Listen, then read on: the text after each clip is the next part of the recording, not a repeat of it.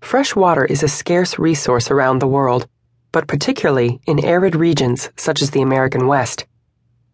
At one time, groundwater was sufficient for the needs of the region's small population, but rapidly growing populations in recent years have led to the depletion of aquifers and the diversion of enormous amounts of water from the Colorado and other rivers. Conservation efforts have been, for the most part, sporadic and ineffective and, for many communities in the region, a water crisis looms on the horizon. In contrast, communities of farmers around the world have been successfully sharing irrigation water for many years.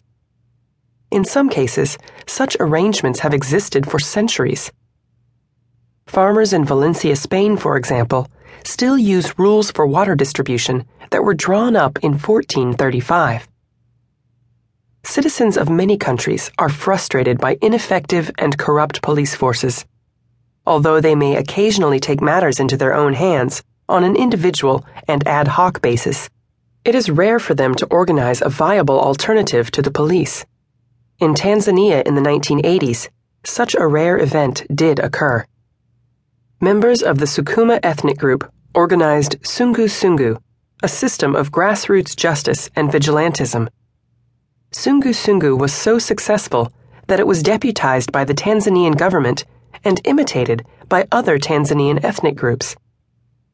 But the imitators did not always share the success of the Sukuma.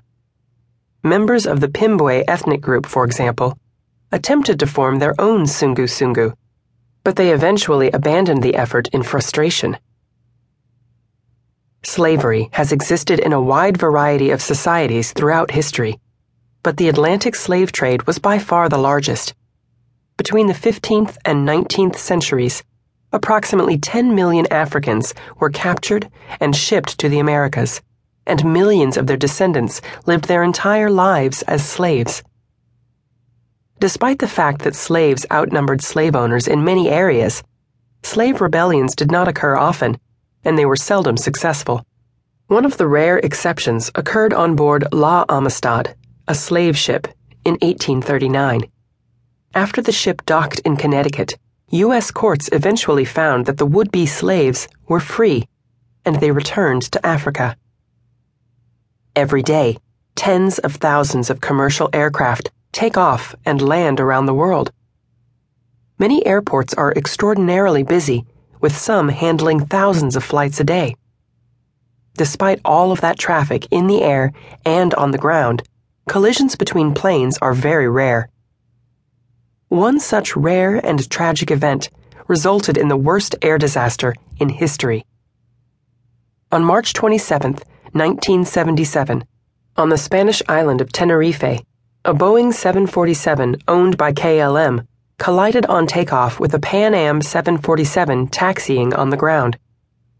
All of the 248 people aboard the KLM plane died as did 335 people on the Pan Am jet.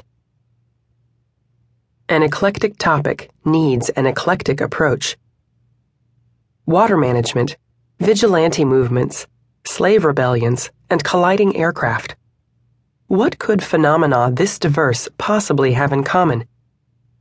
They are all examples of cooperation of one kind or another, contrasted in each case with a similar situation in which cooperation failed to occur. We chose to begin our book with these examples to drive home an important point. Cooperation may occur all around us every day, but it should not be taken for granted.